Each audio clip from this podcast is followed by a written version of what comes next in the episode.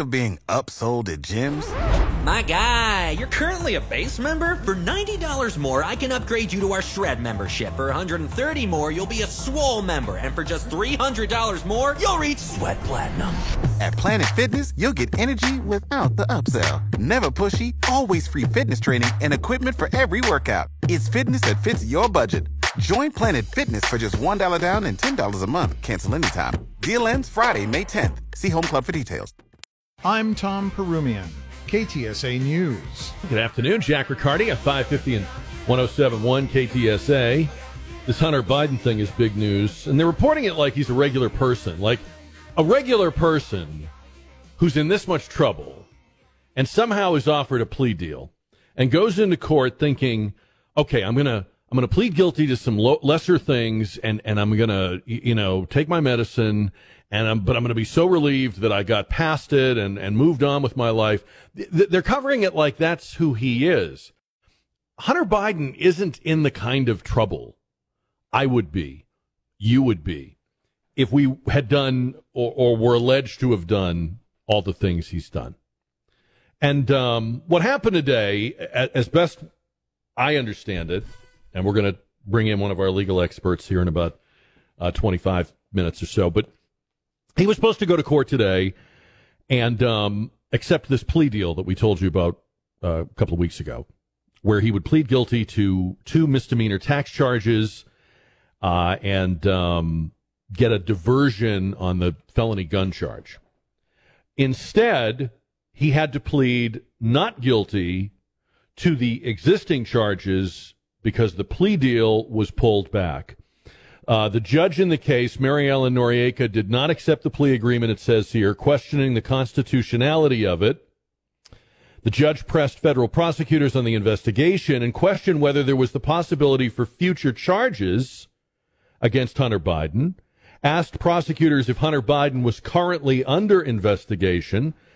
They said, yeah, there is the possibility of future charges, and yes, he is still under investigation. They didn't say exactly what for, but the judge's position was, well, if the government could still bring charges, and the Foreign Agent Registry Act is one of the things that's being mentioned, then the judge said, well, then I can't, we can't have this deal.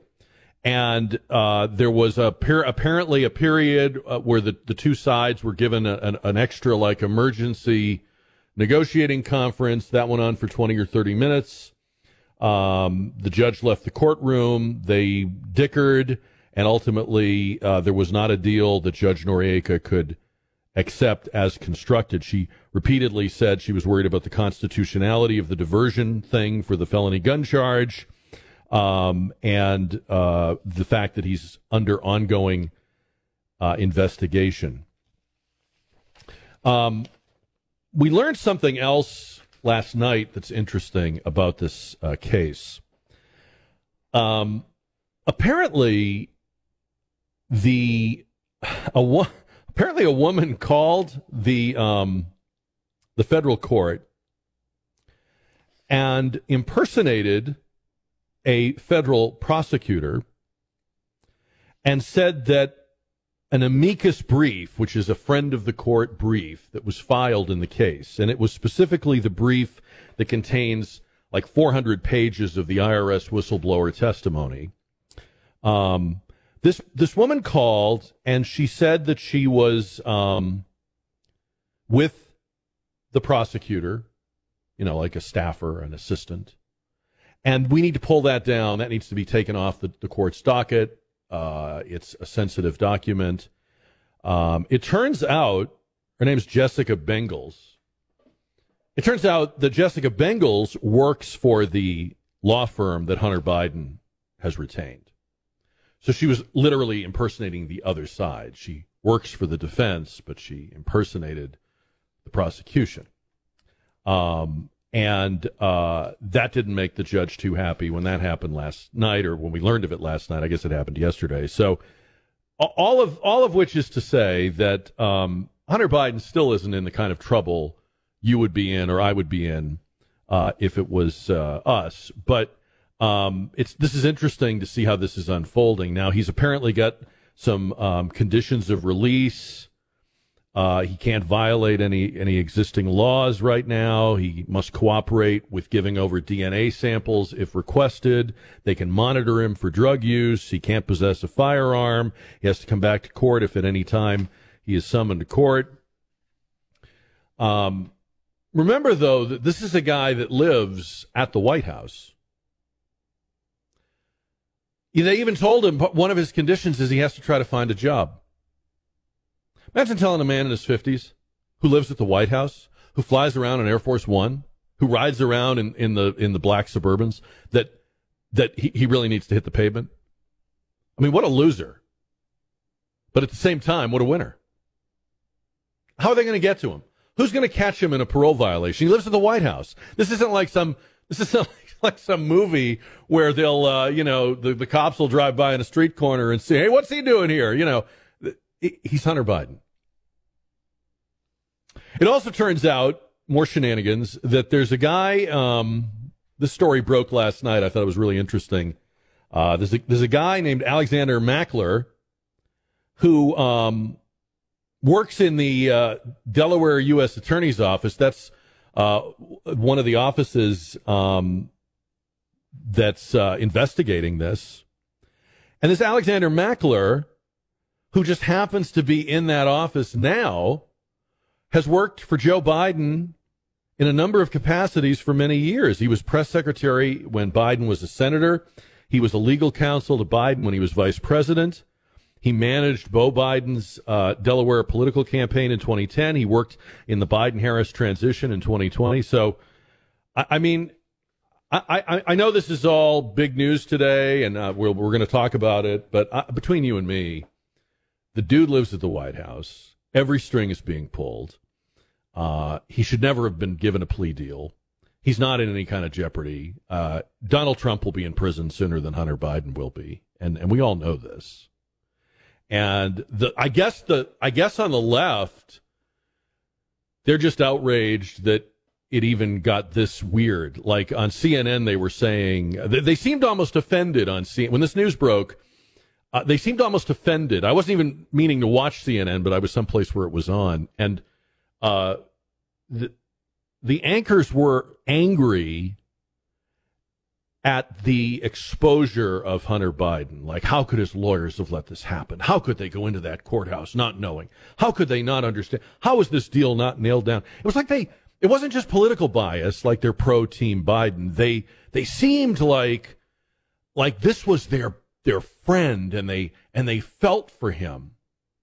And I get the tribalism of politics, but you can be as lib as you want to be. You can be progressive. You can be far left. You can check all the boxes. You can have all the right stickers on the back of your Subaru. But you know Hunter Biden is a skank, right? You know this, right? I mean, I know, I understand the whole fighting for the tribe and all that, but this guy's NG. I mean, he's a horrible person. And I just, to see people work up this, I'm sure none of them know him. Probably none of them on that desk had ever met him. But they were all worked up like something had happened to a buddy of theirs. You know, they were hacked off that he would be put through this. It's just awful. 210-599-5555. Another legal story today. Have you heard about this? Kevin Spacey, the actor, not guilty in his criminal assault trial in London. He was on trial for allegedly sexually assaulting, I think it was 4 different guys over a period in the early 2000s. And it was everything from groping and touching to, in one instance, oral sex on a man that was asleep or unconscious. So Kevin Spacey, at this point, has now been acquitted of the criminal charges and has won the civil cases involved in these allegations. So over a multiple-year period, when he was taken off House of Cards, when he was not cast in any movies, and remember, if you do remember, at one time, as recently as the late 90s and early 2000s, I mean, Kevin Spacey was one of the biggest stars in Hollywood. And if he was in a movie, he was usually the top-billed actor in the movie. So then all these accusations came forward, and he has always said, I did these things consensually. I was with people who were gay, and I'm this was all consensual, and I'm horrified that they are coming back all these years later and saying that I victimized them, et cetera, et cetera, et cetera. Elton John testified on his behalf in the British trial. Now, I don't know. I wasn't there for any of this. I was reading through the story today, and in your head, you're doing the math, and you're like, okay, so the accusations against him are from many years ago, in some cases 20 years ago. The accusers were adults and are adults. They didn't report these things at the time. They came forward later. This batch of accusers came forward after the U.S. case with the accuser in the U.S. That accuser is also an actor. I can't remember his name, but I think he's on one of the Star Trek spinoffs. So do you get the sense that when there's a cluster of accusations like this, where there's smoke, there's fire? Or do you get the sense that when there's a cluster of accusations like this, there's gold digging? There's people sensing an opportunity. There's a lot of money to be made. There's this guy's down for the count. Now he's got the reputation. And I know a lot of people, and this is hotly debated and it's very controversial, but a lot of people are like, if you didn't report it at the time and you didn't come forward at the time, and we're not talking about children or people that wouldn't know how to or where to report a crime. If you waited 10, 12, 15, 20 years, that calls into question your accusation. And I think you have to give that argument some room, because it also looks like it would be a really easy way to just take someone down. Remember now, we live in an era, in a cancel culture era, where a technique that is proven to work is going to be used over and over again.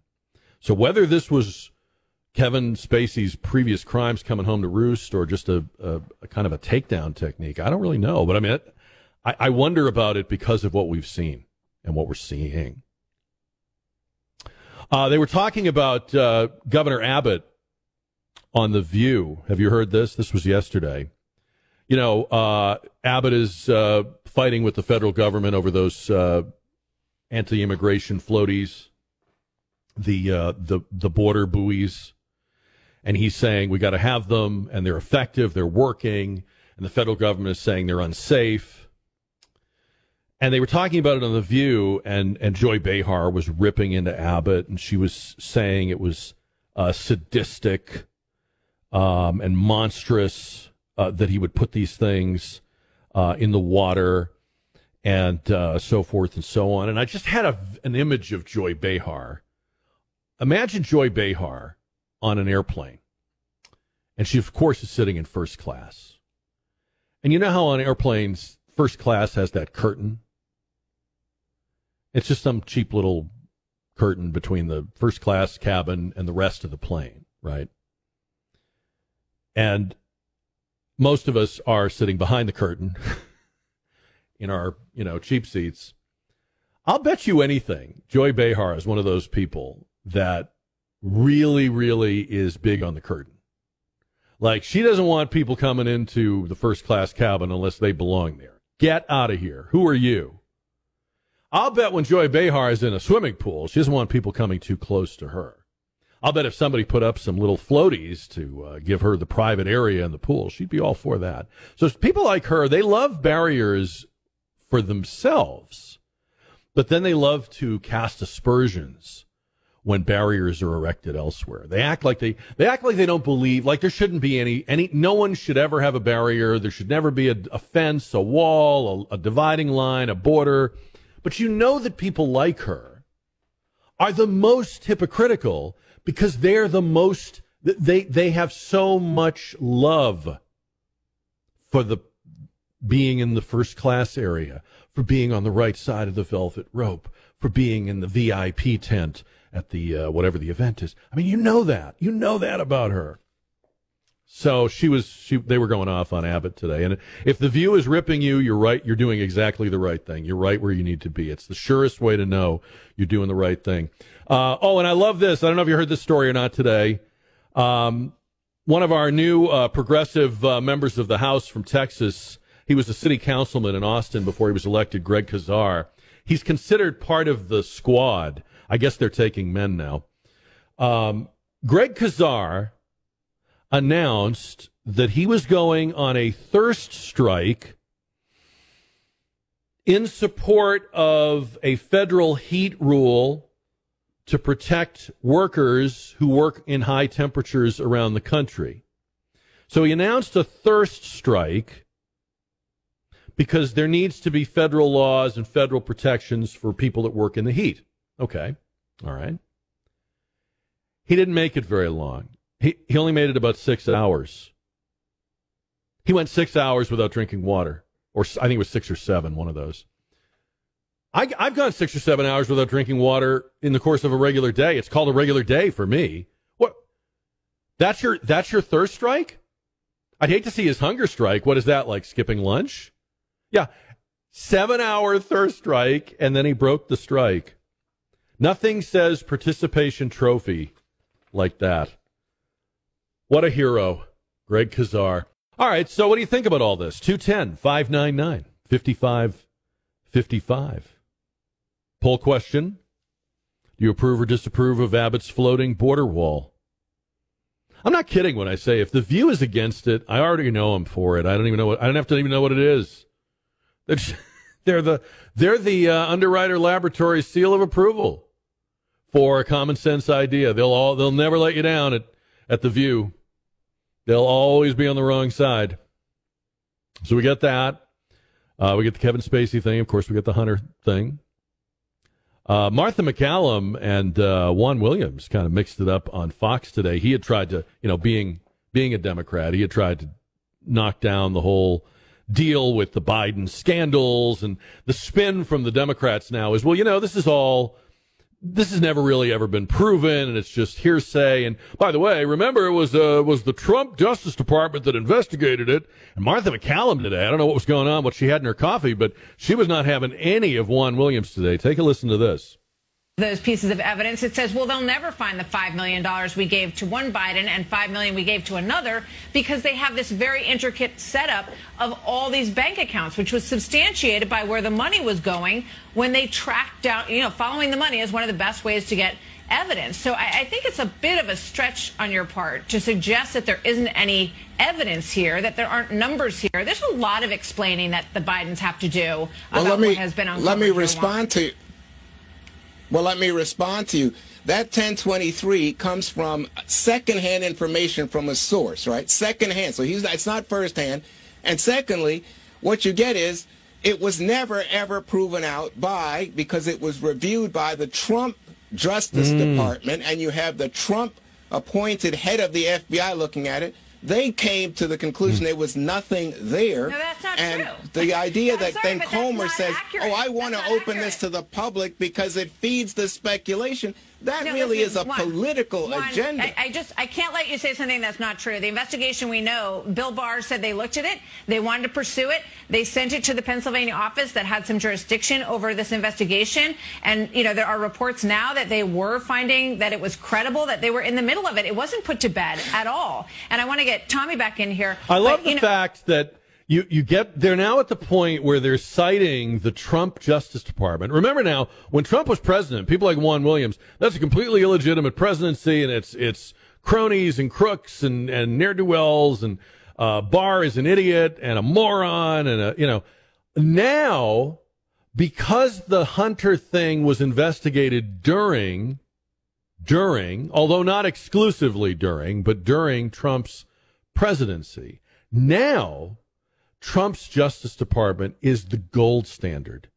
Oh man, if they didn't find anything, there's nothing there. These are crack people. Pardon the pun. I mean, they're reduced to citing that. That's going to be their takeaway. That's going to be their get out of jail card. Trump had a chance.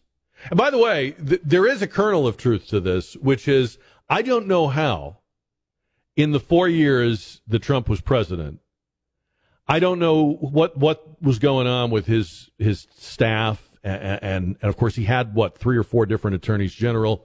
That was a missed opportunity. They probably really didn't believe Joe Biden was politically coming back. But people have known about Hunter Biden for years and years and years, going back to when Obama picked Joe for vice president. I do think they missed an opportunity, but I don't think they gave Hunter Biden a great A+ report card because it was the Trump DOJ. Developing story today, the unraveling of the Hunter Biden plea deal, which means that he goes into court and pleads not guilty to charges instead of pleading guilty to some greatly reduced charges.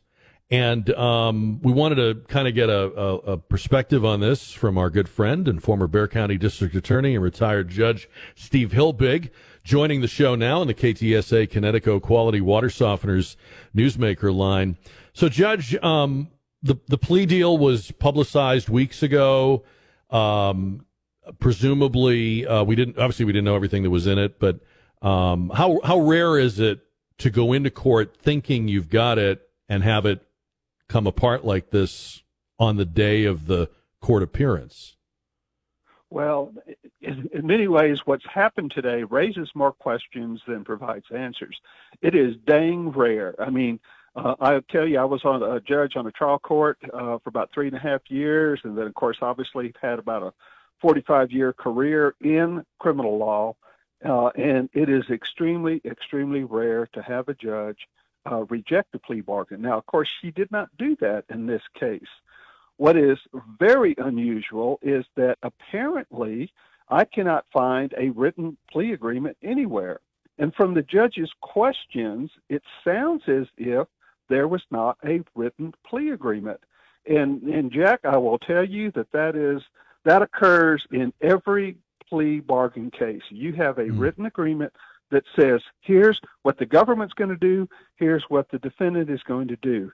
And so by her questions such as, well, now, is he given immunity for anything else other than what he's pleading to? The defense said, oh, yes, he is. And the government said, oh, no, he ain't. Right. So that was one area where the judge was saying, well, wait a second, fellas, what is it? Why haven't y'all worked this out? Because once again, in almost all plea bargains, you're going to have something that addresses whether or not other crimes are taken into consideration in terms of immunity being offered for those other crimes. So that's why I'm thinking that, number one, there was no written plea bargain because that would have been spelled out in a written plea bargain. The second thing that the judge had problems with was they were trying to inject her into the role of being the fact finder in the diversion program. Now, the diversion program is a creation of the prosecution, and the prosecutor is the one who normally says, okay, you've complied with it, we're going to dismiss cases, or you haven't complied with it, we're going to go forward and prosecute you. Apparently, what the parties had agreed to was that the judge would make the decision as to whether or not Hunter complied with the pretrial diversion. And that's where the judge was saying, well, now, wait a second, I'm not supposed to play that role. That diversion program is a creature of the prosecution. Why are you trying to interject me into making that decision? And the defense counsel said, well, we wanted a neutral decision maker and to determine whether or not he, in fact, had complied with the pretrial diversion. And so that's the other issue that she raised and saying, well, show me where this has been done before, and the government couldn't show her that. How much of the blame for this would you lay at the prosecution's feet versus at the defense counsel's feet? I hate to say this, but I think that there was a collusion between both of them trying to make this nebulous so that people couldn't really point out what the plea bargain was.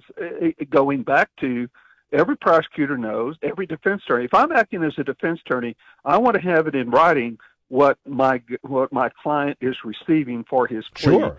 Because that's what protects him. And so, because you're walking me in there to tell me to plead guilty, and I'm going to ask you 100 different ways. Now, are you sure this is what I need to do? And the only way you can reassure me is if you know that this is the best thing. Right. And you know, and you know, again, what to expect. And so I could be wrong. There could be a written plea bargain somewhere, but from the way that the hearing developed, it sure doesn't sound like it. And once again, then that kind of leads me to believe, why would you, again, take this highly unusual step of not having a written plea agreement? Isn't there a problem if you're the DOJ with simultaneously trying to have a plea agreement and at the same time admitting that the investigation is ongoing? No, why would the DOJ do that? Well, because you could have a plea agreement that, in essence, carves out one area, and we say, okay, we got that area settled. And maybe they were not to the point where we're going to have a global settlement because both sides were not necessarily convinced as to what they had. Because if that investigation's ongoing, as a defense attorney, you're not going to plead somebody to something that the government couldn't prove. And by the same token, if you're the government, you're not going to give somebody immunity or give them a pass on something that you can prove. So, yeah, it's unusual, but it sounded like that the Biden team was going to try to play this as, okay, we've taken care of this, everything's settled, Hunter doesn't have to worry anymore. Why are y'all still out trying to subpoena him on all these other things or subpoena his records? Because all of this has been settled, and that's kind of what it seems like that the Hunter team was trying to do. Talking with retired Judge Steve Hilbig on KTSA right now about the Hunter Biden court appearance today, which did not result in what was expected, which was a plea agreement. So, as I was mentioning earlier, Judge, I mean, he's not some guy sitting on the curb smoking a cigarette. This is a man that lives in the White House, flies on Air Force One, is in the Secret Service bubble everywhere he goes. How do you enforce the terms of his release? How is there any observable way to know if he violates a firearms law or uses a narcotic, all these things they said he can't do during this period? How in the world is that enforceable? Well, because there is usually what's called a pretrial services division in federal court, and they have the ability to enforce the bond conditions. So, for instance, are the release conditions.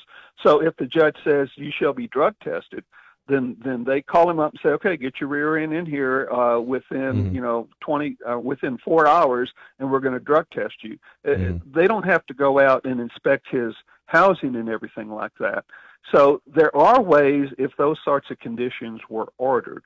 But again, it kind of goes back to, like, on the diversion side of it, who was going to supervise that? Well, that's up to the DOJ. And it seems like right now that we can't trust the decisions they've made previously in this case.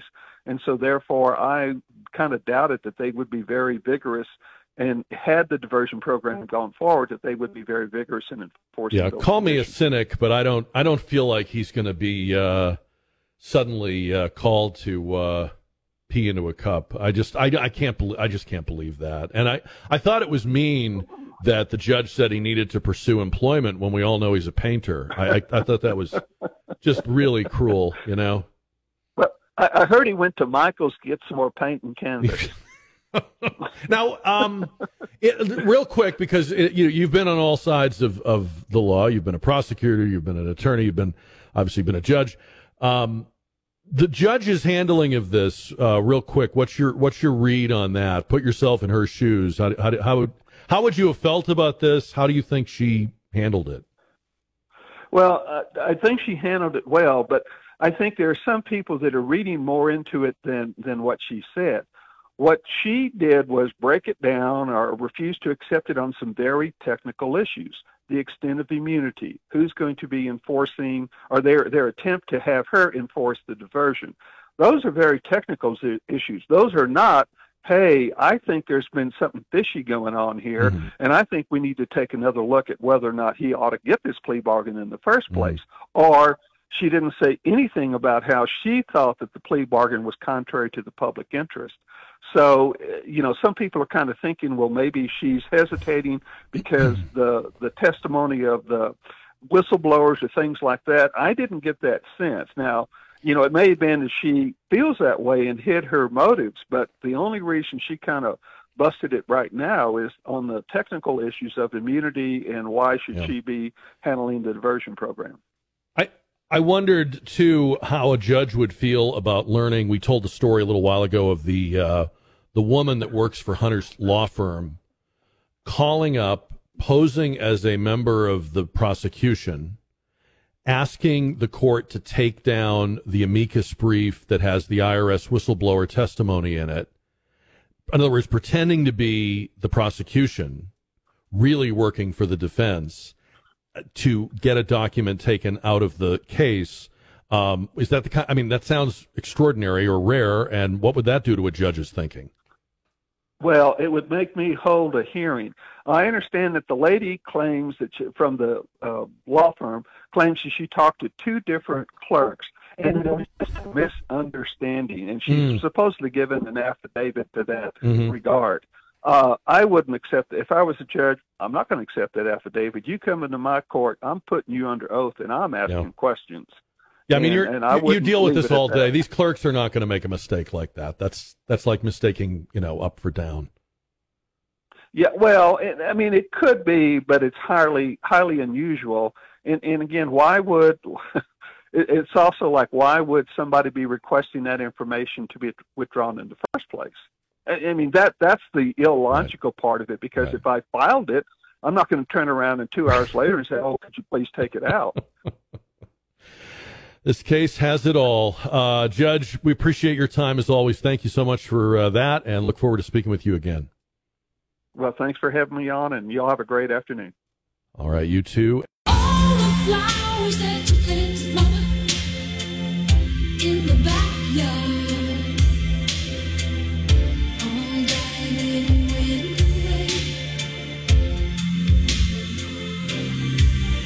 If you've not heard, this singer passed away today, Sinead O'Connor, Irish singer who had this huge hit in 1990, which was a Prince song that she sang and took all the way to #1. And I think it was even the top song of the year that year. Nothing Compares to You. Sinead O'Connor was 56, her family announcing her passing. She was a very unique individual, obviously. Everybody remembers that moment in, I think, 92 or 93 when she was the musical guest on Saturday Night Live. And that was when pretty much everybody watched that show on Saturday nights. And it was a big, big deal that she, in the course of one of her performances on the show, ripped a photograph of then Pope John Paul II in half and said something about fight the real enemy. It was a firestorm of controversy. Frank Sinatra said he'd like to kick her ass. But you know what's really interesting, and I'd forgotten about this till I was reading one of the obituaries today about Sinead O'Connor. When she did that, when she ripped that photograph, which she has said many times in the ensuing years, she's glad she did it, and she was making a statement. But when she did that, NBC banned her for life from their entire network. And that was like 92 or 93. So imagine 30 years ago, an American television network either respected or feared the Catholics and Christians in its audience enough to say, we've got to make sure she never appears on our network again. And I'm sorry to say that if it happened today, I don't think anything like that would happen. I don't think there'd be any call for it, and I don't think anybody would offer to do it. That's a big change in not very many years, 30 years. So I had a couple of angry emails about Kevin Spacey. Brad says, so I guess if people don't report a crime right away, they're lying. And Anna says, well, I guess we can see who the biggest Kevin Spacey fan is. And she said some other things. that were nice. I am a Kevin Spacey fan of his acting. I'm not no secret of that. My favorite all-time movie is a movie he stars in called L.A. Confidential. What I was pointing out about the Kevin Spacey verdict today, and if you've not heard, he was found not guilty in his sexual assault trial. And parenthetically, let me say that I believe, unless I'm missing something, that Kevin Spacey has won every court case brought against him on the sex stuff. So I don't know if he did these things or not. By his own admission, he is promiscuous, and it may be that he did these things, or it may be, as his defense was, that these are people he was friendly with who have turned on him and are trying to get money from him. Here's where I was going with that, because, again, I don't know. I wasn't there. I wasn't at the party. I wasn't in these places. If you wanted a way to cancel a prominent person in the entertainment world, and if that person is gay or is promiscuous, if that person's coveted or envied, this would be the way to do it. That's all I'm saying. We live in a cancel culture era.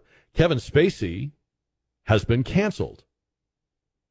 Okay? He'll probably get some roles now, and I think he is in a movie that's coming out or has come out. But, I mean, his career was completely cratered at one point.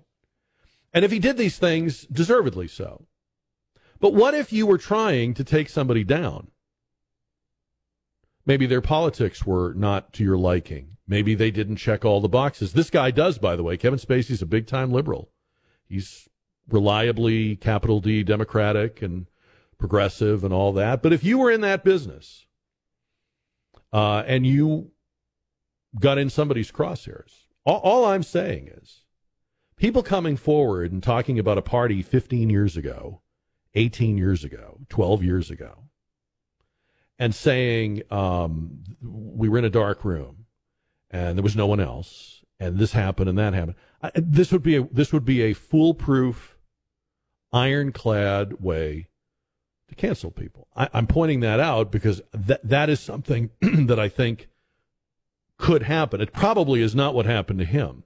Probably, if I had to guess, and I'm only guessing, probably what happened to him is either he did these things or they were consensual, and the people that were participating in them are now ashamed of what something, of whatever they did or agreed to do in the past. Maybe they thought Kevin Spacey could help them. Maybe they were starstruck. Maybe they've gotten smarter and more mature in their later years, and now they abhor what they did. People get like that. We all have things we're not proud of in our past. I don't know. But my comment is simply that this is a tactic that you could see used again. It's worth keeping in mind the next time somebody's accused.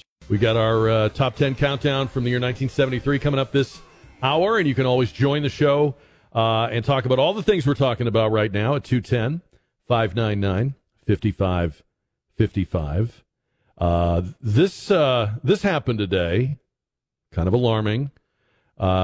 Listen to, this was kind of like a news gaggle with reporters. Listen to Senate Majority Leader Mitch McConnell, cut number 9. After finishing the NDA this week, there's been good bipartisan cooperation and a string of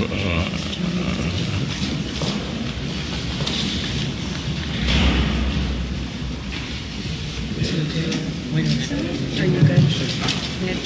Okay, Mitch? Anything else you want to say? I'm sure it's good back to your office. Mm-hmm. Do you want to say anything else to the press? Okay. Go ahead, John. I'll take it back. Let's go back to you. Go ahead, John. Yeah, they had to take him. Don, you saw the audio, right? I mean, they basically had to walk him away from the microphones, right? Yes, they did. So hopefully he's okay. I mean, he is, he's up there. He's in, Biden, age territory. And Biden, said yesterday that, 100 Americans died from COVID. 100 Americans. Cut number two. We need to address prevention and the root cause of the pain and trauma that a lot of people are feeling, like loneliness and isolation, social media and online bullying, gun violence, and we're still feeling the profound loss of the pandemic, as I mentioned, of over 100 people dead. That's 100 empty chairs around the kitchen table. Every single loss, there are so many people left behind and brokenhearted. It's not like he says it and then he catches himself like, oh, what am I talking about, 100? He repeats it. I don't know about you, and we can agree to disagree about this. And please don't take this as an insult about age in general, because I'm no spring chicken myself. But I cannot believe that this country is in the hands of, and even facing another president in his 70s and 80s. There's nothing wrong with being in your 70s and 80s. And there's myriad things you can do. And there are people the same age as Joe Biden and Mitch McConnell who are way sharper than they are. But we are watching, and it's out in the open. It's not like we don't know, or, you know, we're not living in a country where our leaders are kept from us. We don't get to see them. They're on television every single day, all of them. And when I think about it, and I really said it poorly a second ago, these are not the people running the country, clearly, because these people couldn't run a meeting. These aren't people who could impose their will, even in a private, closed-door setting, much less in a public one. So increasingly, when you look at the ancient leadership of the House and Senate, when you look at the ancient current president, and imagine that we had Hillary running, we had Bernie Sanders running, Trump is almost in his 80s. I don't really think these people are running anything. I think this is just a shell game where much younger, much more ambitious people, much more zealous and ideological people are hiding behind old gray heads and faces. And with Biden, I think that's unavoidably, there's no getting around that. That these policies are not his policies. These beliefs are not his beliefs. He is trying to mouth the words to a song he has never heard, much less sung. But I think that may be a more widespread problem than we realize. You know, with the congressional leaders, it's all staff. It's who's running the office. It's who's running the policy group. It's who's writing the bills. And, you know, again, this is not an indictment of or an attempt to be disrespectful about age. But most people, and I'm sure you do this, most people are gracious about and candid about their age. And we right now are living in a moment when leaders and would-be leaders are telling us it's fine. It's fine to have a president who's in his 80s. No problem. Except we never had one for the first 250 years. Ah, but it's no problem. It's fine. 80's the new 50. Which I guess they do say that, right? It's hard. 210-599-5555. Speaking about being too big to hide or too open to hide, are we reaching a point with the Biden family business where this is the thing that fascinates me. If you're listening to this show, you follow the news, you're very up on all this stuff. I'm trying to figure out if we've reached the point where people that don't really pay attention are getting it. There is always a tipping point in any political story where if it gets big enough and it goes on long enough, it goes from being something that just wonky people know about to being something that people that, you know, just check their phone once in a while or see the headlines, you know about. And, look at Bill Clinton. I mean, if you think about Bill Clinton, all the scandals, all the allegations going back to when he was governor of Arkansas, but the one that everyone remembers because it's the one that everyone knew was, I did not have sexual relations with that woman, Miss Lewinsky. That was like, whoa, wait a minute, now I'm paying attention. You didn't interest me with Whitewater. You didn't interest me with moving money around and shell corporations, but, you know, the blue dress... Now you got me. And it was only when most people were talking about it that Bill Clinton started to, you know, own up to it. Joe Biden has repeatedly told us he has no knowledge, never talks about, has never had a conversation about business. Bit by bit, that has been exposed as a lie or a series of lies. We talked yesterday about how they're changing it to has not been in business with. But all of that is, we know those are lies. There are bank records. There are fund transfer records. There's damning evidence in emails and text messages. There's highly credible whistleblowers. There's FBI 1023s. So are we at the point where, like Bill Clinton, is Joe Biden at the point where he has to give the Oval Office speech that eventually Clinton had to give?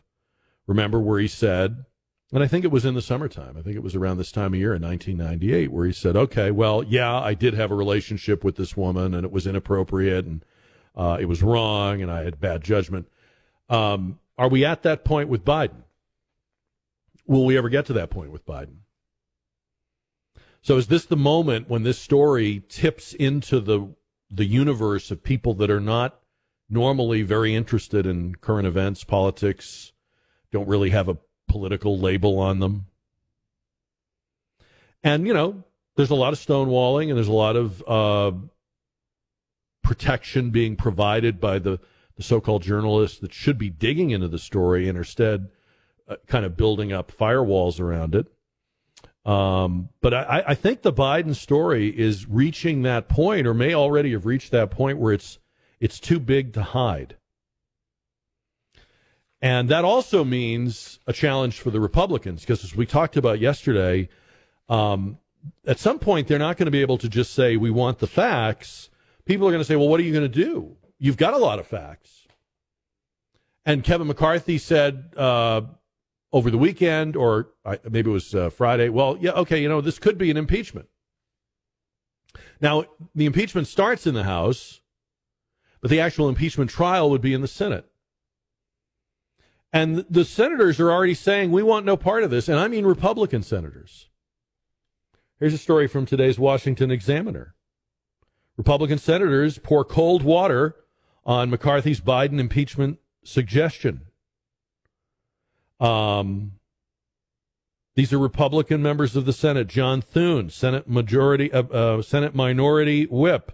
It's not on the radar screen over here. It's a high threshold. John Cornyn, impeachment is getting to be a habit around here, isn't it? Like he's tired of it, you know. Senator Todd Young of Indiana. We've had a lot of these recently, haven't we? So he's telling the Cornyn joke. It's a very serious path. Mitt Romney. The bar for impeachment is high, and that hasn't been alleged at this stage. So these are the Republicans that you were told we needed to elect more of. Maybe you even sent money. And you contributed. And you hoped and prayed they'd win the midterms. And you've heard all your life, if we just had more Republicans, if we just had enough Republicans. Listen to what they're saying. We really don't want this. Please don't send this to us. You know, when I was a kid, we had a president who said, I am not a crook. And, of course, he was perceived to be a crook by a lot of people. And then we had a president who said, I didn't do it. I never did it. And people came to the conclusion eventually that he and his wife were both pretty crooked. Still are. Now we have the first family. It's getting worse. I mean, I long for the days when you could say, well, the president's a crook, but I'm sure his wife and family are all lovely people. They were talking to Ron DeSantis on Fox last night about all of this. I thought he gave a good answer. I want to play it for you. Jesse asked him about the prospects of impeachment. As you heard me say, Senate Republicans don't like it. They don't want to do it. They want no part of it. In fact, they joke about it like, oh, we're doing too many of these. This is what he said about it, cut number 6. You look at they impeached Trump for a phone call. Are you trying to tell me Biden's conduct isn't as significant of that? It's way more significant. So they are absolutely within their rights to do that. I think what the corruption that's surrounding this family is really unprecedented in the modern history of our country, and the lack of interest on this from the FBI and the Department of Justice. It shows you weaponization. There's two sides to the coin. Yeah, on the one hand, they will weaponize against the mother going to a school board meeting and say Virginia and get the FBI. But on the other hand, if you're connected to the D.C. ruling class, man, you could have smoke coming out, and they will just turn a blind eye to it. There's no interest in investigating, no zealousness with search warrants or any of this other stuff. So I think the Republicans are going to have to bring some accountability because we're not going to get it from the Garland DOJ and the Christopher Wray FBI. You know, I totally agree with that answer, and I think it's a really good answer and a well-crafted answer. And I don't know who you support for president or which candidate you like in the primaries or whatever, but this is how Republicans need to talk about this stuff and then act on it. I am done with Republicans, and you should be too, who are tired, who think we've had too many impeachments, who are concerned about the high bar. In case they don't know, and I'm sure they do, it is a high bar unless it's a Republican president. They're all worse than Hitler and war criminals, but, you know, other than that, yeah, it's a high bar. That's why you have the trial in the House, and the fact-finding, rather, in the House, and then the trial in the Senate. It's a high bar to prove any crime. I mean, it's kind of a nonsense statement. Which one of them said that? I think it was John Thune. It's kind of a nonsense statement. You know what they're really saying? We don't want to do this. We want to be the good guys. We don't want to play like the Democrats did. We don't want to have to impeach Biden. We don't want to go after him because we like the feeling of being the party that doesn't impeach the opposing president. Well, good for you. And look, nobody listening to this show right now wants constant impeachment. But it wasn't my choice to elect a criminal syndicate to the White House. So now that you've done that, or we've done that, or somebody's done that, or the voting machines have done that, do your damn jobs. Don't tell me you're tired. I can believe that you are, because a lot of them look and sound exhausted. Do you notice that? I don't just mean Mitch McConnell, who, poor guy, I don't know what's wrong with him. But they're tired, they're gassed. Even the ones that are not chronologically that old, they're not fighters. DeSantis sounds like a fighter. The main reason they had him on was to talk about the absolutely histrionic attack on the Florida education curriculum from Vice President Harris. They're trying to say, as we told you yesterday, that Florida is going to teach that slavery was good for the slaves. And this is his response to that, cut number 5. The interesting thing about this is Florida eliminated critical race theory from our K through 12 schools. We got to stop indoctrinating kids in this country, and we can't be teaching them to hate America. But in that bill, we were accused of not wanting to teach African American history. It actually required that that be done, including talking about racial discrimination. And so these standards really were born out of that. And these are very thorough standards done by African American history scholars. There is no agenda here. It is just the truth, and they talk in gory detail a lot of the bad in American history, including, of course, the injustice of slavery. But she is trying to perpetuate a hoax, and I know they're using it to attack me because Biden's administration and Harris has been attacking me since they got in office, and they're always attacking Florida. But they're really impugning the work of people like Dr. Allen, who were not involved politically, were just trying to do a good job and produced really robust standards. Yeah. I really like the interview. I really like the answers. I think you should be careful with what you're being told about Ron DeSantis. There's a pattern to all the reporting, and I don't know if you've picked this up or not, but his campaign is cratering. His campaign is a disaster. He's flopped. There are stories in the news about how he's laying off campaign staff. I can tell you over many campaigns, it is completely not a big deal when these campaigns hire and then fire and then reduce staff and make decisions to move a bunch of people from this part of the country to work in that part of the country. It's a work in progress. It doesn't stay static. It doesn't stay the same. I would be more interested in the fact that right now President Biden really doesn't have a campaign organization. It appears right now like Joe Biden is not taking donations or putting a ground game in place. It sounds to me and looks to me like Joe Biden is going to be in a basement next year. That's the plan for him. But Ron DeSantis is in second place in a very crowded field. He is behind literally the biggest behemoth in American politics. But he's ahead of everyone else. I don't think he's in bad shape at all. A lot of people think he's going to run again in 4 years if he doesn't win next year. I think that too, as Reagan did and many others. So just don't. I mean, if you don't like him, you don't like him. But don't get discouraged by what they're telling you about Ron DeSantis. It's now time. 4, 3, 2, 1.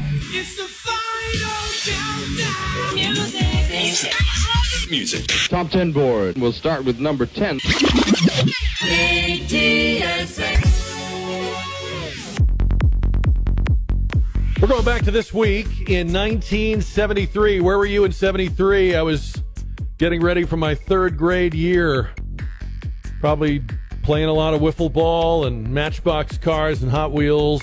Here are the top 10 songs from this week in 1973, and we start at number 10 with former Beatle George Harrison and a song that was on its way down from number 1 this week at number 10, Give Me Love, Give Me Peace on Earth. Give me love, give me love, give me peace on earth. Give me life, keep me free from birth. Give me hope, help me cope.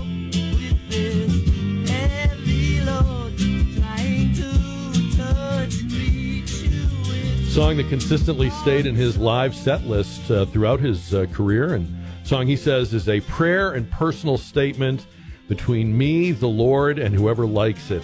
At number 10, Give Me Love, Give Me Peace on Earth. It was a song that had big momentum this week in 1973. It's at number 9, but it's going to be at number 1 very soon from the movie The Poseidon Adventure. Maureen McGovern and The Morning After. To be a morning after, if we can hold on through the night, we have a chance to find the sunshine. Let's keep on looking for the light. Song that would win the Oscar for Best Song. 1973. At number 8, Bette Midler is covering The old Andrews Sisters hit Boogie Woogie Bugle Boy.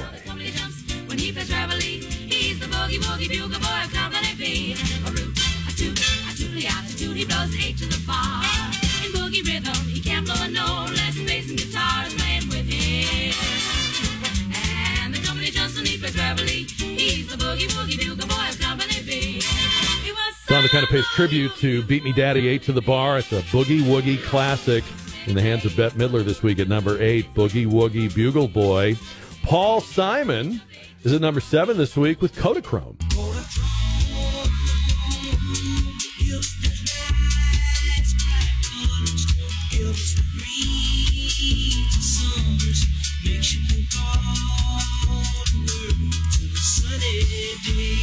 Paul Simon opened up last month in an interview to the fact that he is suffering from very serious hearing loss and is trying to figure out how to play live again with that. He told Mojo Magazine that he just suddenly lost all the hearing in one ear and is struggling, but wants to get back to where he can sing live and play live. He says he doesn't want to sound like a Paul Simon cover band, so wish Paul Simon well in that.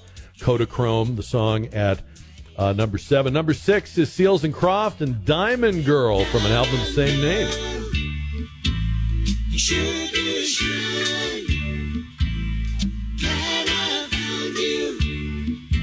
big 73 album, Diamond Girl, which also gave us the song Summer Breeze.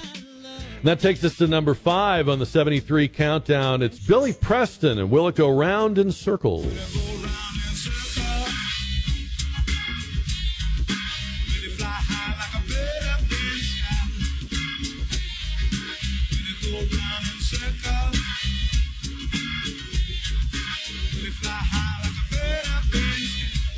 One of his two number one hits as a solo performer. But, of course, Billy Preston's played with everybody over the years. Sam Cooke, Ray Charles, of course, the Beatles and Stones, and co-wrote You Are So Beautiful with Joe Cocker. Will It Go Round in Circles is one of my all-time favorite songs from the 70s. You want to talk about a 70s-sounding song?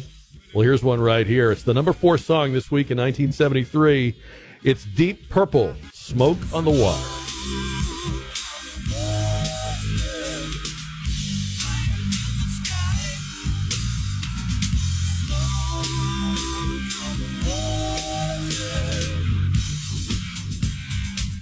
I know in a lot of magazines about guitar playing and guitars, people say that Richie Blackmore's playing on this song is considered like top 10, top 20 all time for guitar virtuosity. Smoke on the Water, Deep Purple's at number 4 this week in 1973. The number 3 hit this week, also very 70s, it's Three Dog Night and Shambhala.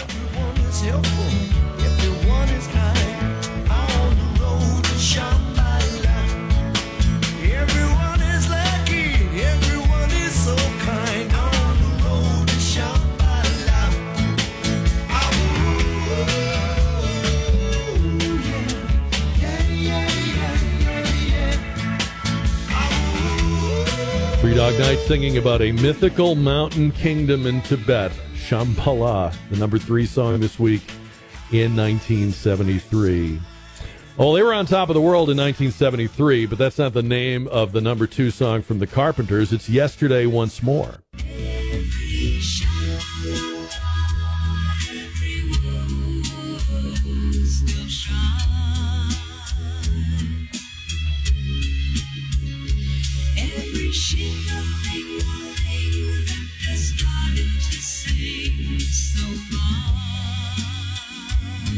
In a lot of music and movies from the early 70s, you get this big nostalgia push. I think maybe, kind of some of the issues of the 70s made people nostalgic for the 50s and 60s. This song is all about that. It's basically reminiscing about songs of a generation gone by and references several big 60s hits. Yesterday Once More by The Carpenters at number 2. Just a great song. And that takes us to number 1 for 1973. Number 1.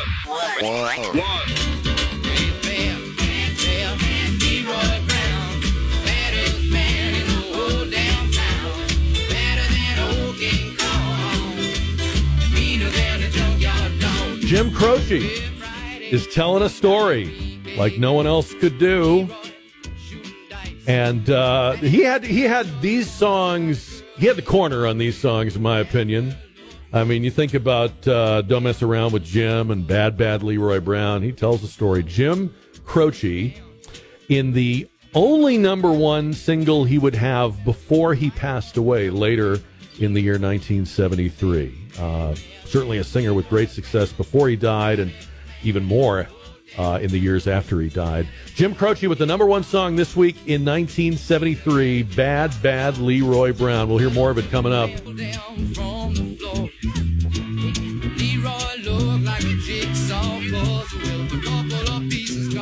For folks that listen to the podcast, or really anybody, we do have the Jack Chat line, always open at 210-599-5550. And this is a way to leave a comment for us to play back on the show. So you call 210-599-5550. Give us your first name and your city or town. And then whatever comment, whether it's something we talked about or didn't talk about, or you didn't get in on it, or you're listening to the podcast and it's after the fact, 210-599-5550 for the Jack Chat line. And thanks to everybody. We get great emails and great feedback on these countdowns. Glad you like them. We will keep them coming. We'll have another one next week. I was not expecting to enjoy this as much as I did. Not that I don't like Tucker Carlson's Twitter show, but this was very interesting. He took a ride in L.A., in the back of an SUV, with Ice Cube, the rapper. And can you imagine two more opposite people on your screen than Tucker Carlson and Ice Cube? But they have this very nice rapport. And one of the things they were talking about was Ice Cube is a businessman as well as an artist, and he started up and has been very successful with a basketball league that the NBA is completely ignoring. And they talked about the irony of that in this interview with Tucker Carlson, cut number 8. It does seem like the big three, I'm not pitching your business, but it does seem like the idea behind it would be consistent with what the NBA says they're about. Without a doubt. You know, the NBA is full of great slogans, and they write Black Lives Matter on the court, and they do all those things, but pretty full of shit when the rubber meets the road, you know? Maybe that's why they put the slogans on the court, so they won't have to do anything. Just a thought, yeah. I don't know. I mean, you know, it's as easy as saying we're going to donate $100 million to, you know, it's like an easy thing to do. All they got to do is call up the graphics guy and approve the comp. So you're starting to make me think this could be a scam. I'm just throwing that out there. I'm just saying it's easy for them to put that on the court. It takes a little more effort to really care to work with a league like the Big Three. You know, you really got to want to make a difference. It is so easy to issue a slogan. You know, we call it on this show virtue signaling. And it's also very easy to do virtue donating, right? How many times have you heard somebody, politician, Hollywood star, corporate person, we're donating $100 million to facilitate greater equity. And that is their moment to preen and shine and don a halo. No one ever follows up on where did the money go? Who got it? Did it help the people you claimed you were going to help? And they got into that whole conversation too, Tucker Carlson and Ice Cube, and growing up in L.A. and listening to the promises of politicians. And he's very candid about how hopeful he got with the election of Barack Obama. Listen to this, cut number 7. 3 decades and billions of dollars later, it's still a tough place. How do you think politicians in Los Angeles have done running the city? It's pretty much the same people running it the same way. Politicians only really pay attention to the people that give them money. Everybody else is kind of an extra in their movie. We love you in the scene, but we could do the scene without you. You know? Yeah, I do. Do you ever give money to politicians? No. Why? I don't believe in politicians. Politicians have hidden agendas. They owe a lot of people a lot of favors. The more money you give them, the more you're listened to. So you've never fallen for a politician? I can't say that. You know, I've had hope and, you know, dreams that, you know, this guy is going to be the guy. What did you think of Obama when he got elected? You know, for the first time, I felt proud that America took that step. Yep. I didn't think they would ever do that. And so that was a moment in time. But then, you look around, years go by, and you know, not much change for people I know, people I care about. Yeah, the places. I mean, he has experienced this personally. You can tell that he knows these streets. He's not just from them; he knows them. And as they're driving along and he's telling you, oh, I used to live there and so used to live over here next door, you realize the places that should be benefiting from all the political talk and all the pronouncements and donations are worse than they've ever been, worse than they have ever been. And, okay, politicians lie. I got it. Where did all the money go? Where's all the money? Where's all the government money? Where's all the privately donated money? Where's all the endowment money? Where's all the we're pledging, we're promising, we're going to invest in? Where is it? These places show no evidence of that. And it's not just L.A. It's the Tucker Carlson Ice Cube kind of road tour video. You can easily find it. If you want to search it out, listen to the whole thing, and I do recommend that. I of all the things that have happened today, and so many things have, obviously the biggest news story is the collapse or the unraveling or the suspension is probably the more precise word of the Hunter Biden plea deal. And the basic thing, there's two basic things I would take away from today about that. And they contributed to why there is no plea deal and why instead of pleading guilty to some lesser charges, he pled not guilty to the more serious ones.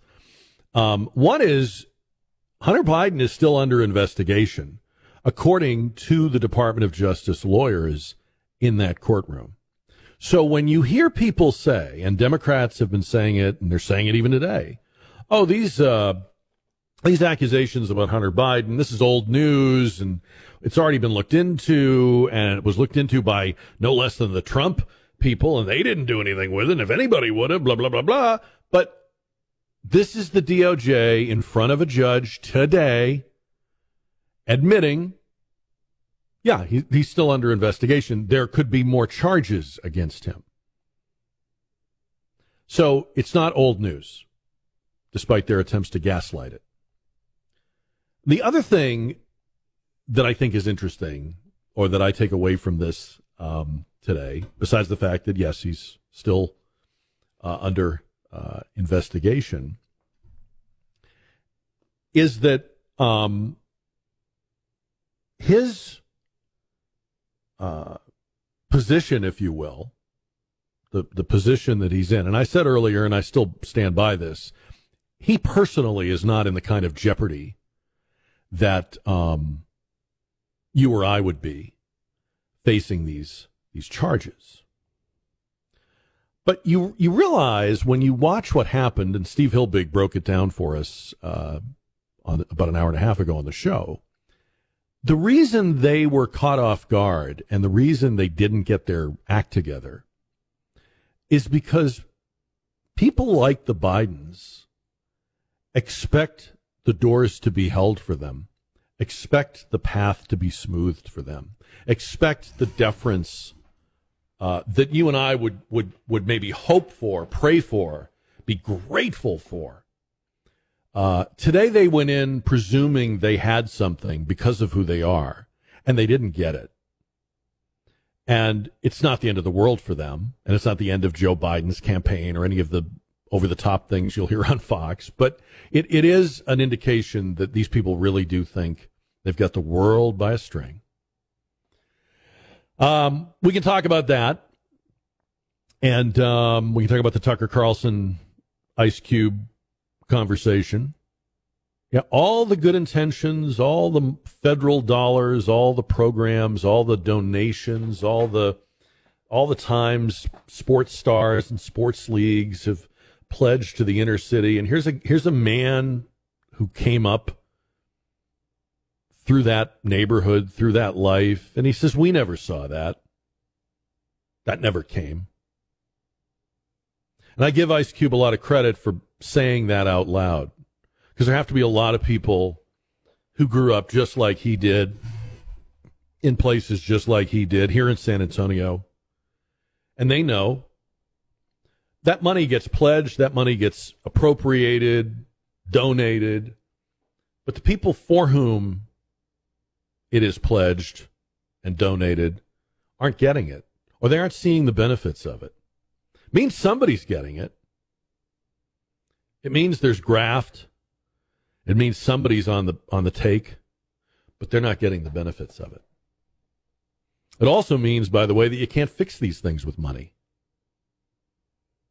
You know, if you think just about since George Floyd in 2020, Ice Cube was going further back than that, but let's just say just in the 3 years since the summer of 2020, all the sloganeering of the sports leagues, all the preaching of the rock stars and the actors and the movies and television and all the pronouncements from both political parties, we're going to get it done, we're going to do it, those places are worse off now than they were before George Floyd died. Now you go into a store, if there still is a store in that neighborhood, if it hasn't been burned down, if the company that owns the chain hasn't closed all their locations in your neck of the woods, now you go into that store and everything's behind glass and padlocks, and you can't even touch merchandise, which is not only an inconvenient way to shop, but think about what that would do to you psychologically. You and I go to a Walgreens, an H-E-B, what have you, whatever. We're taking things, putting them in the wagon, the cart, the box, whatever. What do they call the thing? The little, what do you call the little thing you carry around? The basket? You go to these stores. Could I have some shaving blades? May I have a can of this? May I have a box? I mean, all the good intentions, all the talk, where has it left them? And it's going to take a long time for people to realize that the people they keep electing and re-electing and the promises that are echoing in their heads are never kept. I think it's ironic that politicians think it is more helpful to tear down this country, to lie and distort its history, than to help people in its present. What are you doing for me now? What can you do for my community now? What can you do for my kids now? Because what's hurting is not slavery. What's hurting is not history books. And we know that, right? And I think eventually the people to whom this is happening are realizing it and will realize it. It's going to take a long time.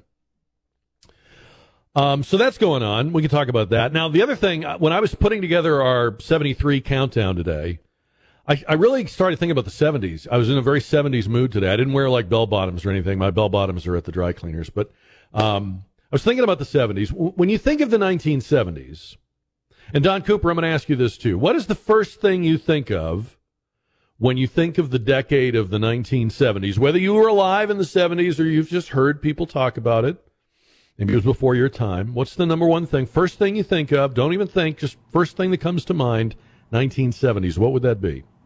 Disco. Disco. Mm-hmm. A lot of people would say disco. Mm-hmm. Maybe some of the clothes, too, right? Like mm-hmm. the leisure suits and the... Do you know what I think of first? And this is maybe weird, I don't know. The first thing I think of when I think of the 70s was that was the greatest decade for police shows that we've ever had. Was that not? That was the high water mark for cop shows. I mean, you think about all the great TV shows in the 70s. We never had a decade like that. Hawaii Five-0, Adam 12, Kojak, Beretta, the Mannix, the one that Rockford really comes. Files. One that comes to my mind: Starsky and Hutch. There you go.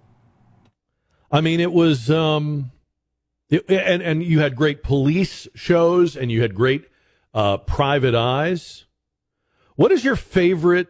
What would be your favorite 70s cop show, Don? What would you say? Just off the top of your head. Probably Rockford Files. Mm. Yeah. That was, I think that's above all of them. I mean, the guy had the Firebird. Mm-hmm. He lived in a mobile home on the beach in California. He had an answering machine, which I know doesn't sound like much now, but to a kid in the 70s growing up in Massachusetts, lives on the beach, has a Firebird, and an answering machine. That was like having a 3D printer would be having now. You know what I mean? It was like so cutting edge. We didn't have an answering machine in my house. We had a pad of paper next to the phone. That's what we had. But how could you go wrong with the lead actor, James Garner? And he was so great, mm-hmm. right? I mean... you believed he was that guy.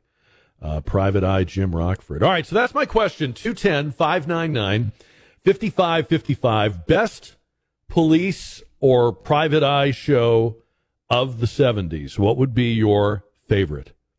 Again, whether you were alive in that decade or you've watched reruns since, or maybe both.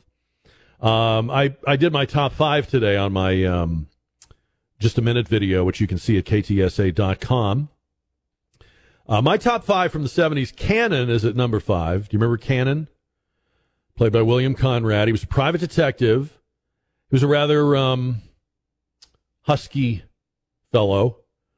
There wasn't any other show like this on television. He just was not. Most private eyes were physical, young, in shape, you know. Cannon had to solve crimes with his head, because his body wasn't going to get it done.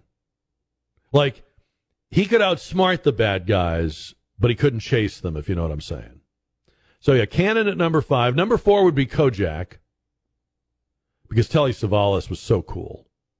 By the way, maybe one of the best-dressed people to ever appear on television, right? So, Telly Savalas, Kojak, he's a New York City detective. Number three, I put the Rockford Files. Number two, I put Mannix, and... The thing about Mannix is the first year Mannix was on, it was a different show. He was a guy that worked for a big big investigative corporation. I forget the name of it, Unitech or had some name like that. And he was like a guy that hated his boss and hated the company, and they made him do investigations, but he had to do it their way, and he was always chafing, and they had computers, and that was very cutting edge in 1967 or 68 or whenever it was. So after that first year, they jettisoned all that. They made him a private investigator. He had his own little office. He had a secretary, Peggy, and then it became a great show. I had a chance to interview Mike Connors, who played him, and one of my favorite things ever to do in radio was interview Mike Connors about... This was, I guess, about 30 years ago, 25, 30 years ago. Anyway, Mannix at number two. And my number one 70s show is Hawaii Five-0. The single coolest human being alive in the 1970s had to be Jack Lord, right?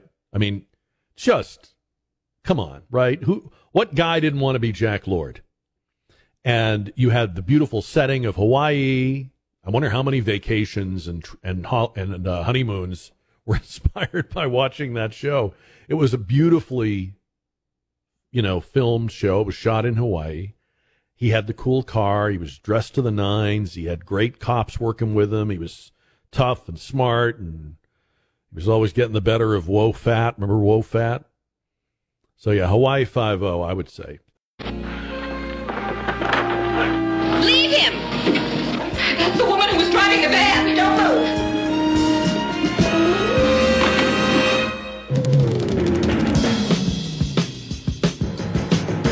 6.5 in KTSA. So we're, we're kind of in the 70s today. And I don't know, based on what's in the news right now, it seems like the 70s is a good place to be. We didn't think that in the 70s, but we're thinking it now. Anyway, what was your favorite cop or detective show from the 1970s? 210-599-5555. Linda is on KTSA. Hi, Linda. Hi, how are you? I'm good. How you doing? I'm doing great, thanks. I'm sure you're too young to remember the 70s, but you probably heard about them. I remember a little bit. Good answer. What's your favorite? McCloud. Oh, yeah. Yeah.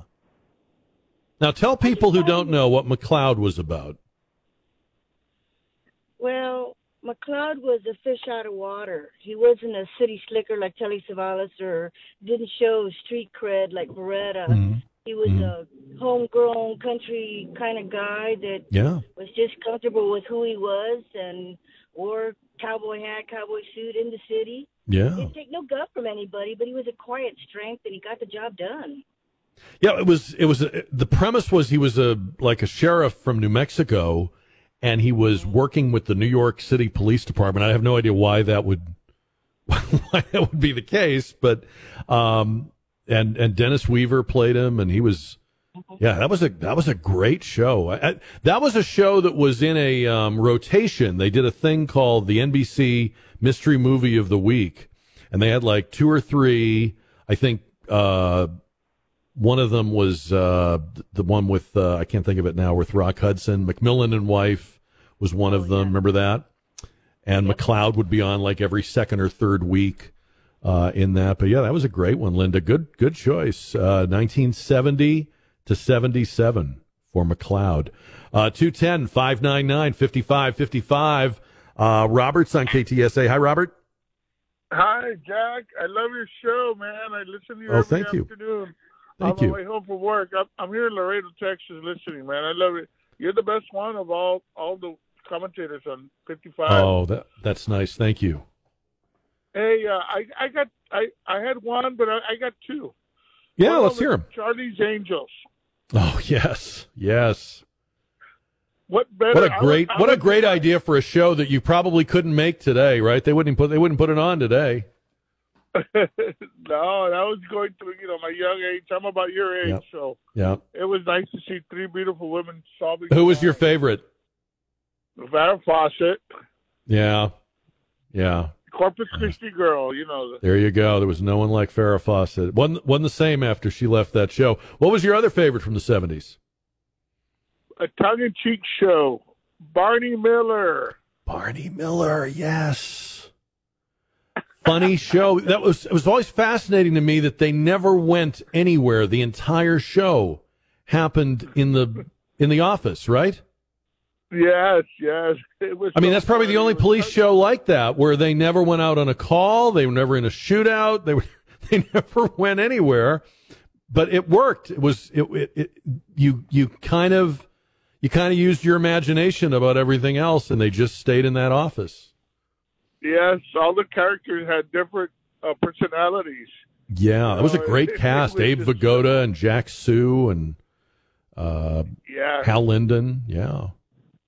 Those are two good ones. Robert, thank you so much for those. I love both of those. Charlie's Angels and Barney Miller which was on, I think, was on NBC, if I remember. 210-599, or maybe ABC. I think it was an ABC show.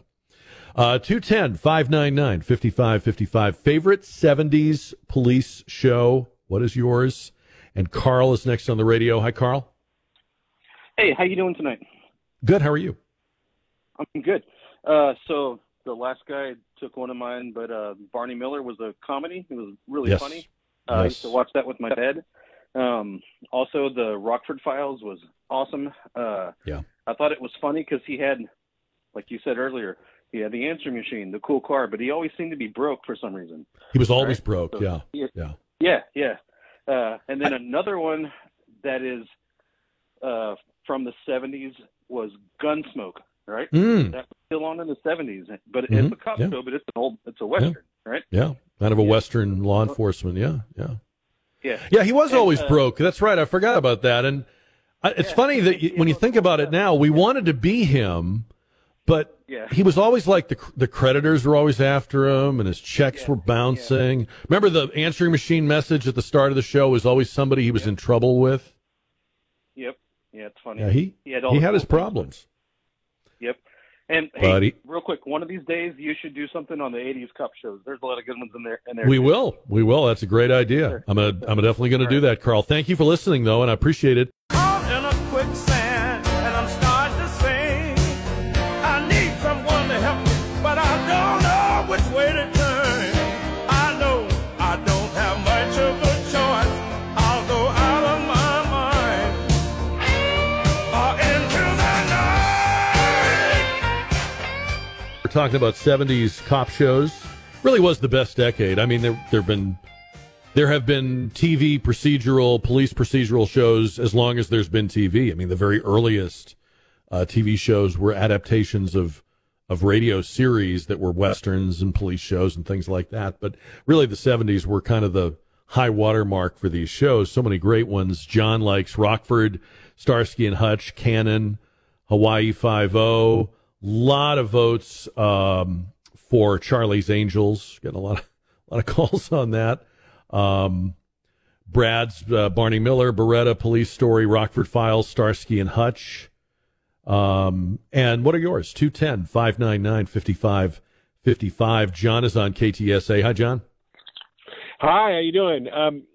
You are missing two shows from the 70s that changed television. Both completely different in their approach, but both incredibly intellectual. The first one was Columbo in the 70s. They owned the 70s. And to me, it was intellectual, it was smart, it was really thinking man's television. But then on the absolute opposite end of that was All in the Family. And that was, of course... Okay, well, we're talking about police shows, though. Hold on. You might not have heard us here. We're talking about police shows. So All in the Family's not a police show. Columbo would be my favorite, then. I'll go with Columbo. Yeah. That's always been my favorite. Thanks so much. All right. Thank you, John. I don't think we missed Columbo. I'm pretty sure we mentioned Columbo. But okay. All right. You know what I find funny about Columbo was that whole little... the whole way in which his entire... investigative technique in every episode, and I'm not saying this is a criticism, but every episode was basically Columbo is underestimated by the crook, right? So he's got the grungy overcoat and the crappy car and the lazy eye and the shambling way of talking, and every week whoever the bad guy is. And they had some of the best character actors on that show as villains, right? You know, those people, you know them, but you don't know their names. So every week there's a villain, and he's getting away with it, and he's rich, and he's sniveling and sneering. And then, one more thing, sir. Can I ask you one more thing? And then, bam. And at the end, they always realize, oh, this guy is brilliant. I thought he was an idiot. You know, they think they're fooling him. They're laughing behind his back. And that's how he solves it. That you could probably write a book about life advice, you know. Just get people to underestimate you. Go through life being underestimated, and whatever it is you do, you'll be successful. The Columbo Theory. It is a great show. It's a good choice. Patrick is on the Jack Riccardi Show on 550 and 107.1 KTSA. The screen has locked up Don Cooper. Let's take Patrick on line number 4 for me, if you would, please. Patrick, welcome to the show. Good afternoon. Well, it's good to be here. One of my favorite shows back in that time period was The Streets of San Francisco with Michael Douglas and Carl Malden. That was a great show. They were partners, right? They were like Michael Douglas was like the younger cop, and he didn't really get the way Carl Malden did things, right? Yeah, and in some ways it's kind of like Yoda and One of the Jedi, you know, the young guy and Carl Malden would always balance him out, and he'd go off on a tangent, and Carl Malden would say, "Now hold on, let's think about this." So I always thought that was pretty enjoyable.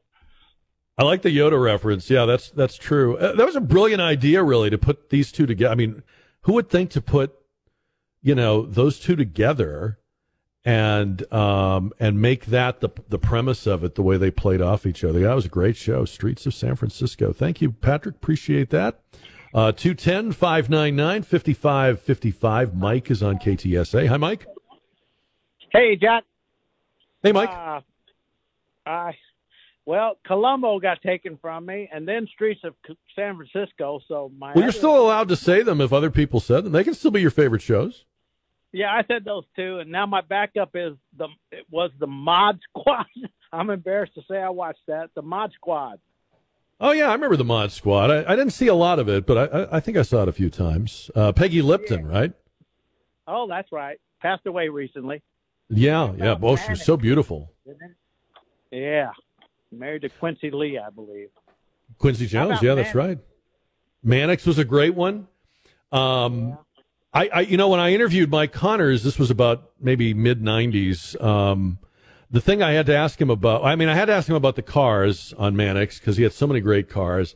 But the other thing I had to ask him was, I don't know if you remember, when you would watch Mannix, he's a private eye, and he was very physical. He was a war veteran, and he was a practitioner of karate. So in every episode, there's you know, fighting and violence, and he gets hit over the head in I think every episode. And he laughed and he said, "Yeah, I mean, if somebody in real life took as many blows to the head as Mannix took, they'd be." In a hospital room somewhere. I mean, you wouldn't be able to function. He gets knocked unconscious like almost every week for years. But yeah, just a great show. The character of Peggy, who was kind of like his Della Street, was just so good. Such an interesting choice. And like I said, they kind of rescued that show after they got it away from the concept of it in the first year was completely different. I don't think it would have lasted, but it became a classic. And those are the ones we're talking about, 210-599-5555, your favorite 70s TV show. We were talking about Cannon. Steve says, Cannon was portly, always looked forward to Adam 12 and Dragnet. T.J. Hooker. Now, T.J. Hooker, I think, was the 80s, I think. That's the one with William Shatner, right? Yeah. 210-599-5555. Has anyone mentioned Policewoman yet? I don't think we've mentioned Policewoman with Angie Dickinson. That was considered quite groundbreaking. Definitely. I don't know. And that's one all of these are still on somewhere. Some streaming service or nostalgia channel has all of these. I don't know if Policewoman really is still on somewhere. I haven't seen it. Let's see. Tom is on the radio on KTSA. Tom, good afternoon. Hey, Jack, that's a good mention. I like Policewoman as well. My favorite, though, was really early 70s, and it was James Franciscus as Longstreet. Oh, wow. Now, I remember James Franciscus, but tell me about Longstreet. Longstreet was really interesting. He was an insurance investigator is what he was, and he'd been rendered blind by a bomb. And it killed his wife, but he survived. And he went on to and he had the coolest thing to me. I was pretty young at the time, but he had a seeing eye dog that was his partner. And so I always found that kind of plot structure to be interesting. And they ran it, I forget what night of the week it came on, but they did it back to back with Ironside. So it was interesting that they had the two disabled, investigators on like back to back. But that's very interesting. I just looked it up here. It says it was only on for one season. So it must have been really good that you remember it, because that's usually not enough time for people to kind of have an impression, you know? No, yeah. They had a pilot, and then, it was on. I watched it with my sister because at that time I was probably only about 6 years old. But I really was intrigued by, the fact that he, had that handicap, and then he had the dog too. And then we would watch Ironside after that. I have to say, as a kid, I don't know, I probably wasn't a very bright kid, but I really thought Raymond Burr was in a wheelchair. I don't know why. Well, yeah. It didn't occur to me that you would act like you were in a wheelchair. Like, I just assumed if somebody's in a wheelchair, it's because they have to be. And right, yeah, especially at that age, right, when you're just a little kid. Yeah, I'm just like, oh, that's like terrible. What happened to Perry Mason? He's in a wheelchair now. But that's interesting. Longstreet. And Ironsides was a great one, too. Appreciate that, Tom. Thank you for calling our show. 210-599-5555. Hello, Karen. Hi, Jack. How are you? I'm good, thank you. How you doing? I'm doing good. You got a favorite from the 70s? Yes. I actually have a couple, and I'm not sure if one actually qualifies, but Rockford Files. With James Garner. He was always so cool. Always liked that show. And then Kojak. Yes. That's the other one. With Telly Savalas. Absolutely. Yeah. Both of those were in the 70s. Who Loves You, Baby? Remember that? Yes. He was actually kind of a sexy, bald-headed guy. Well, it's funny you say that, because I was just thinking, now a lot of guys go with the, shaven head, scalp, whatever look, but I don't think it was as common when he did it. Like, I think he was kind of a pioneer in the baldy look, right? Yeah, I think so. Yes. And you're actually right now. Go ahead. I'm sorry. No, go ahead. I was going to say, I think his brother starred in that with him and had like a full head of hair.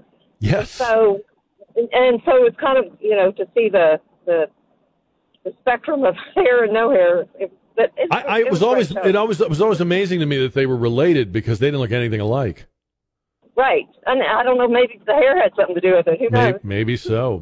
Those are good choices, both of them, Karen. Thank you. Yeah. I think his brother always had like plants on his desk in the police station and stuff. He was always watering plants. I don't know. 210-599-5555. Mike is on the radio. Hi, Mike. Hello. Hey, Mike. Hey, how are you? I'm good. How are you doing? I'm doing good. I just wanted to say that one of my favorite shows from, I think it was the 70s, and I may be mixed up, but was Beretta. Oh, yeah, Robert Blake. Yeah. I don't know if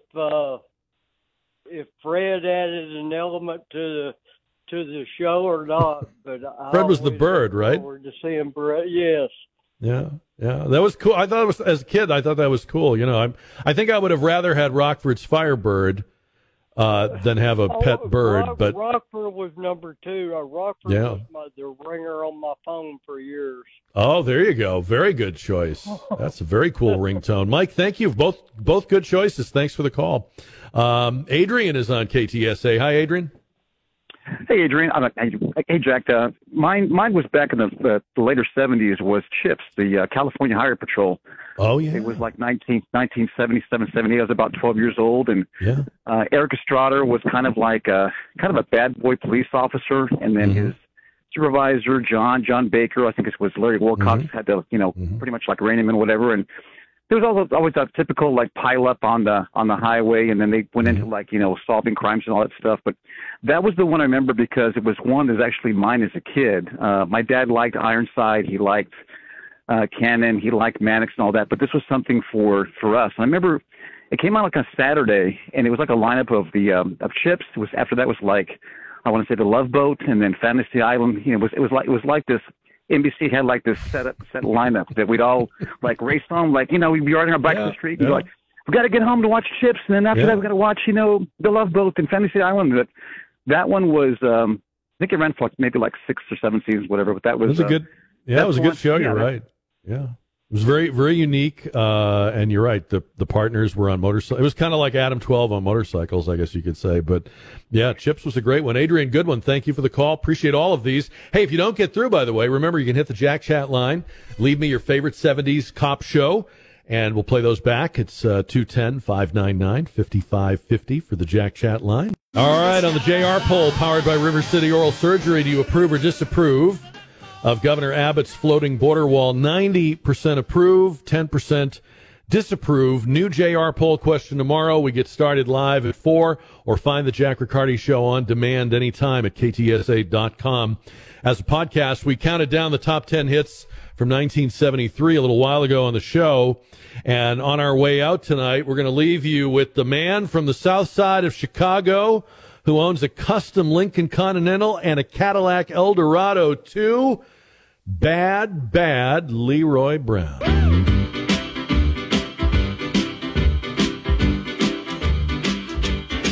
Little south side of Chicago is the baddest part of town. And if you go down there, you better just beware of a man named Leroy Brown. Now Leroy, more in trouble. About 6'4", all over downtown, ladies call him treetop over, all the men just call him sir. And it's Bad, Bad Leroy Brown, the baddest man in the whole downtown, better than old King Kong, meaner than the junkyard dog. Now Leroy, he a gambler, and he like his fancy clothes, and he like wave hills and diamond rings on everybody's nose. He got a custom Continental, he got a Eldorado.